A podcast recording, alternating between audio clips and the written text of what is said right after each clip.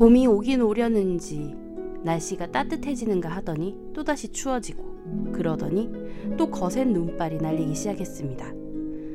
요즘처럼 날씨가 변덕을 부려도 그래도 달력을 보면 마음 한켠에서 봄이 오는 것 같긴 하거든요. 긴긴 겨울의 끝인 이월, 그리고 그 이월의 중간을 달리고 있으니까요. 조만간 얼음이 녹고 푸르른 이파리들이 싱그럽게 돋고 꽃들도 만개해서 우릴 향해 웃어줄 테고요. 추운 날들 조금만 더 힘내서 이겨내봤으면 좋겠습니다. 곧 봄이 다가올 테니까요.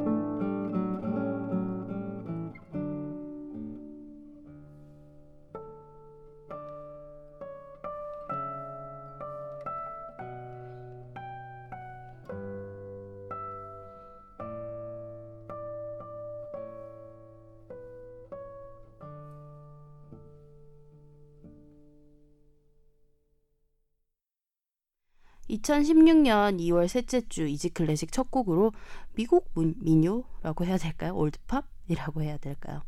할아버지의 시계, Grandfather's Clock 들려드렸습니다. 기타 연주 버전으로 들려드렸어요. 어, 정말 대단한 날씨입니다. 설 명절 지나갔다고 조금 있으면 봄이 오겠거니 했는데 웬걸요? 한방눈이 펑펑 오네요. 정말. 저 녹음하러 나올 때만 하더라도 눈이 그쳐가지고 안 왔었는데 차 타고 오는 동안 또 눈발이 바람에 막 흩날리면서 무슨 눈보라도 아니고 말이죠. 엄청 많이 내렸어요. 어, 날씨만 보면 딱 진짜 십이월 말이 연상될 그런 날씨인데 또 달력을 보면 이월이에요. 음, 오늘이 이월 십육일 업로드되는 음, 내일이 이월 십칠일이니까요.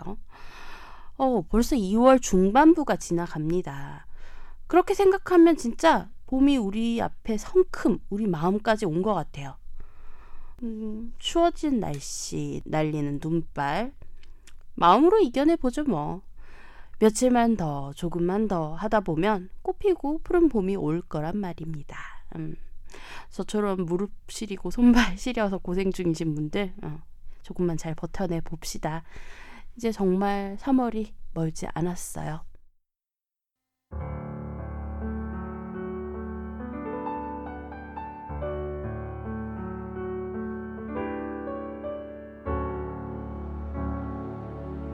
여러분은 지금 쉬운 클래식 음악 팟캐스트 이지 클래식을 듣고 계십니다. 이지 클래식 들으실 수 있는 방법 알려드릴게요. 안드로이드 휴대전화 사용하시는 분들은 구글 플레이스토어에서 쥐약 어플리케이션 다운받아서 이지 클래식 검색하시면 들으실 수 있고요. 아이폰 사용하시는 분들은 기본 내장되어 있는 팟캐스트 앱에서 이지 클래식 검색하시면 들으실 수 있습니다. 이천십육 년부터는 팟빵에서는 이지클래식 들으실 수 없습니다. 참고하세요. 방송에 대한 질문, 건의사항, 광고 문의를 비롯한 모든 문의사항들 메일로 보내주세요. 이지클래식뮤직 골뱅이 지메일 닷컴 이에이에스와이씨엘에이에스에스아이씨엠유에스아이씨 골뱅이 지메일 닷컴입니다. 방송 업로드 공지 및 이지클래식의 새로운 소식들 만나보실 수 있는 트위터 계정은 이지 언더바 클래식이고요.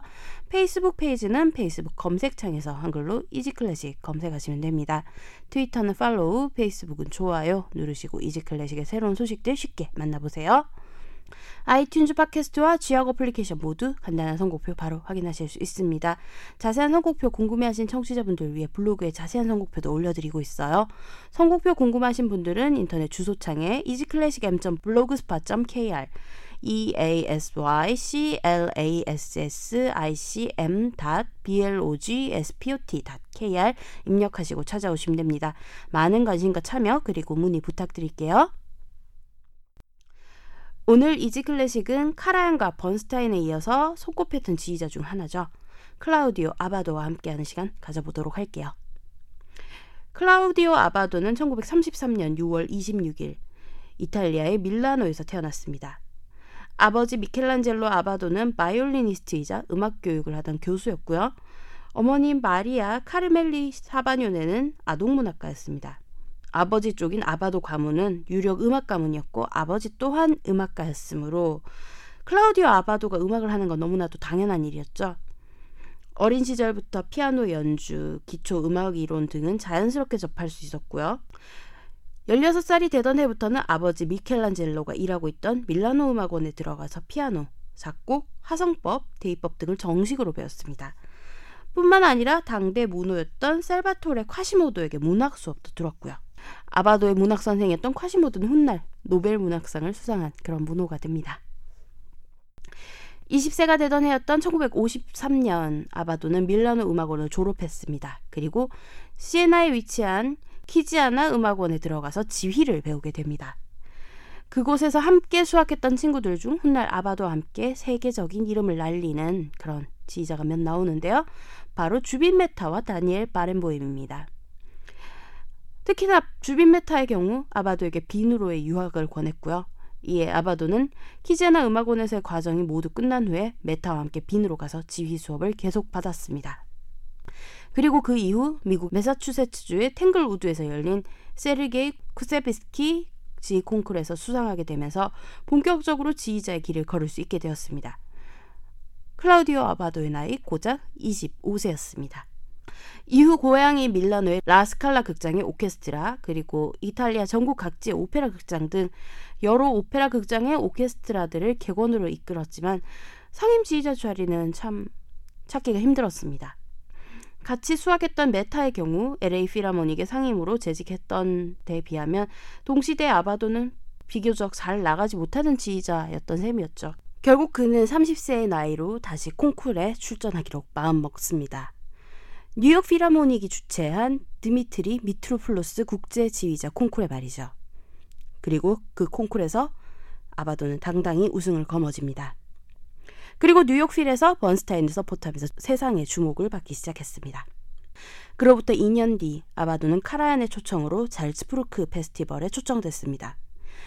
빈 필하모닉을 이끌고 말러 교향곡 이 번 부활을 지휘해서 호평을 받는데요. 그러자 빈필에 이어서 베를린 필, 런던 심포니, 시카고 심포니 등 최정상급의 오케스트라들이 그를 찾았고 루체른과 에든버러 등 유명 페스티벌에서도 그를 콜하게 됩니다.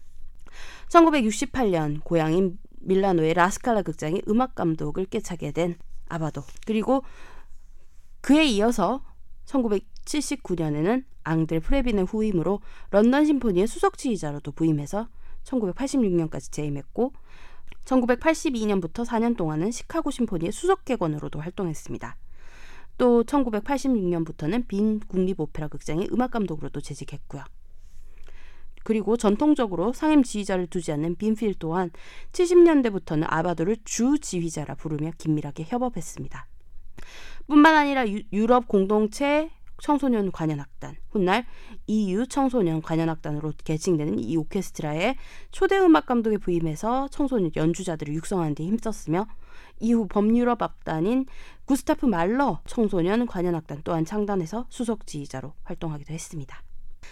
비제의 오페라 카르멘 중에서 하바네라, 클라우디오 아바도의 지휘, 메조소프라노 테레사 베르간사의 노래와 런던 심포니 오케스트라 연주로 듣고 돌아와서 이야기 계속 이어가 보도록 할게요.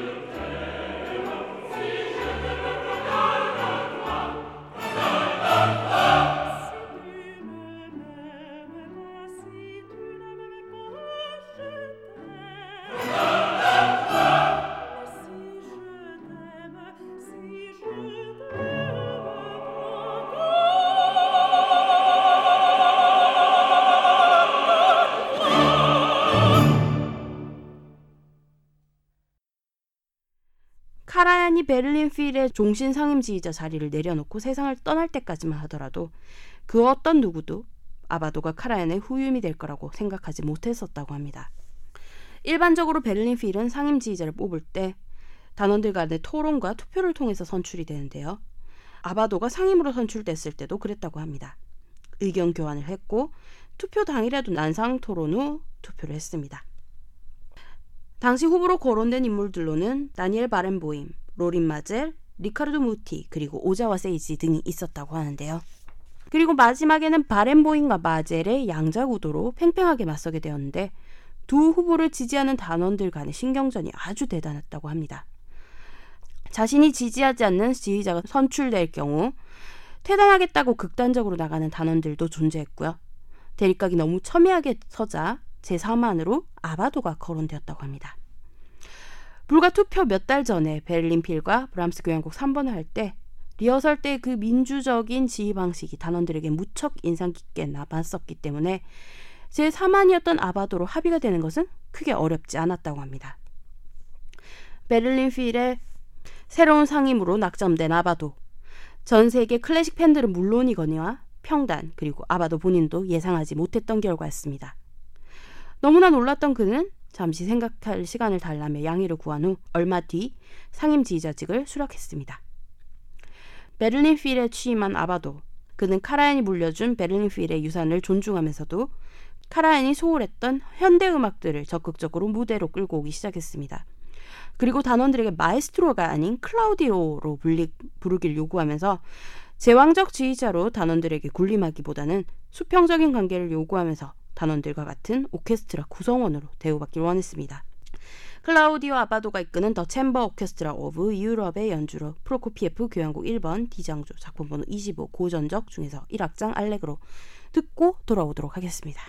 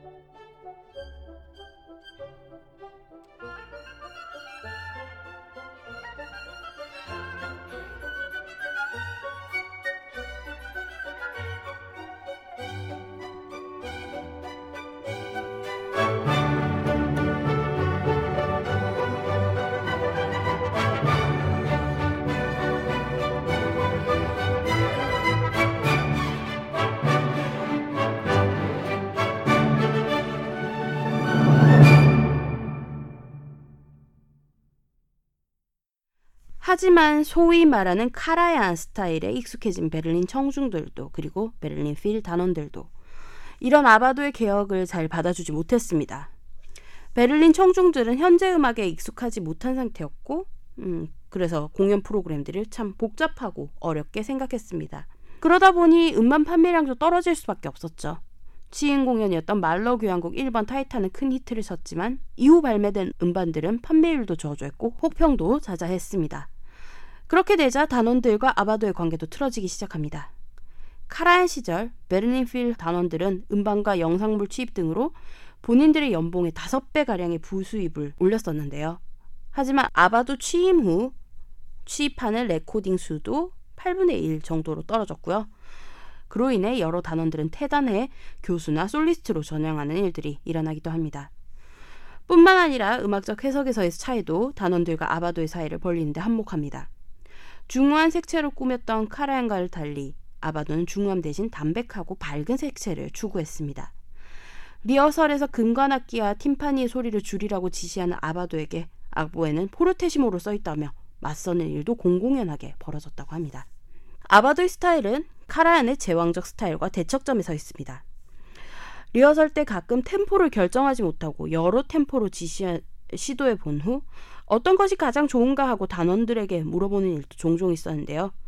이런 식으로 진행된 리허설, 처음에는 굉장히 신선한 자극이었겠지만 시간이 지나자 늘어지는 리허설 시간 때문에 단원들이 리허설 방식에 불만을 가지는데 한몫하게 됩니다. 그러다가 천구백구십칠년발 독일의 한 신문에 아바도와 베를린 필의 리허설 과정에서 있었던 일이 실립니다. 리허설 과정을 스케치한 기사였는데 얼마나 더 많은 시간이 걸리냐고 아바도에게 따지는 단원의 이야기, 리허설 도중 잡담과 토론하는 단원 이야기, 리허설 중간에 따분함을 이기지 못하고 편지를 쓰는 단원 이야기 등 리허설 중에 있었던 일들이 적나라하게 외부로 노출되었습니다. 그리고 이 사건으로 내부 사정을 외부로 노출한 단원들에게 아바도는 실망을 금치 못했습니다. 결국 천구백구십팔년 이월 스키와 요트 그리고 독서에 더 많은 시간을 사용하기 위해 계약 연장을 하지 않겠다고 선언하고 두 번째 임기가 끝나는 이천이년에 베를린 필에서 물러나겠다고 발표합니다. 종신을 전제로 취임한 음악감독이 먼저 물러나겠다고 얘기한 것은 당시에는 전무후무한 일이었습니다. 하지만 베를린 필에서의 임기를 삼년 남긴 이천년 여름, 아바도는 사르데냐의 별장에서 쓰러졌습니다. 그리고 위암 수술을 받아 위를 절제했고 투병 생활에 들어갔습니다. 많은 사람들은 그가 그대로 생을 마감할까 우려했지만 그는 일 년 뒤 사람들 앞에 다시 설 수 있게 됩니다. 살이 쭉 빠진 초췌한 모습의 아바도는 많은 사람들에게서 안타까움을 자아냅니다. 하지만 투병 이후 아바도의 음악성은 더 깊어졌고 베를린 필 내부적으로도 적대적인 관계에서 회복되어 임기가 끝나는 마지막 이 년을 별탈 없이 잘 마무리할 수 있었습니다. 훗날 자신의 뒤를 이어서 베를린 필을 맡게 되었던 사이먼 레틀에게 아바도는 자신의 병에 대해서 이렇게 고백합니다. 내 병은 끔찍했지만 내 안에서 들려오는 소리를 듣게 되었으니 결과적으로 나쁘지 않았다. 위를 잃어버린 대신 내면의 길을 갖게 되는 것 같았다. 그때 음악이 내 삶을 구했다고 느낀다. 라고 말이죠. 그의 발언을 토대로 짐작하건대 어쩌면 죽음을 넘나들었던 그 병이 아바도에게는 새로운 음악적 해석의 길을 열어준 것인가 하는 뭐 그런 개인적인 생각도 듭니다. 그리고 그 덕분에 베를린 필과의 관계도 회복된 것 같기도 하고요. 베를린 필 퇴임 후에는 스위스의 루체른 페스티벌 오케스트라와 이탈리아 볼로냐의 오케스트라 모차르트를 이끌며 활동을 이어나갑니다. 만년에는 건강 악화로 연주회가 취소되거나 축소되는 일이 잦았고 이천십삼년 팔월 루체른 페스티벌에서의 연주가 그의 마지막 연주가 되었습니다. 그 이후 위암이 급작스레 악화되었고 이듬해였던 이천십사년 일월 이십일 결국 볼로냐의 자택에서 팔십 세의 나이로 세상을 떠났습니다. 그가 타계한 날 베를린 필하모닉의 홈페이지에는 우리는 위대한 인간이자 음악가의 타계를 애도합니다. 그의 음악에 대한 사랑과 만족을 모르는 호기심은 우리에게 영감을 불어넣어줬습니다. 라는 추모글을 띄웠고요. 아바도가 생전 지원을 아끼지 않았던 시몬 볼리바르 청소년 오케스트라와 구스타프 두다멜은 아바도가 타계한 다음 날인 일월 이십일일 파리 노트르담 대성당에서 베를리오즈의 레퀴엠을 연주하며 아바도의 죽음을 애도했습니다. 타계 오 일 뒤에는 아바도의 오십 년지기 친후 주빈 메타가 검은 타이를 메고 베를린 필의 무대에 섰습니다. 아바도의 탁월한 해석이 돋보였던 말러 교향곡 오 번의 사악장 아다지에토가 홀에 울려 퍼졌고, 연주가 끝난 후엔 객석의 몇몇 청중의 눈가에 눈물이 맺혔을 뿐 그 어느 누구도 박수를 치지 않았습니다. 원래대로라면 오월 십육일부터 삼 일간 베를린 필과 아바도의 협연이 있을 예정이었지만, 아바도가 타계함에 따라 지휘자 없이 콘서트를 열어 한 시대를 함께한 거장의 죽음을 애도하기도 했습니다.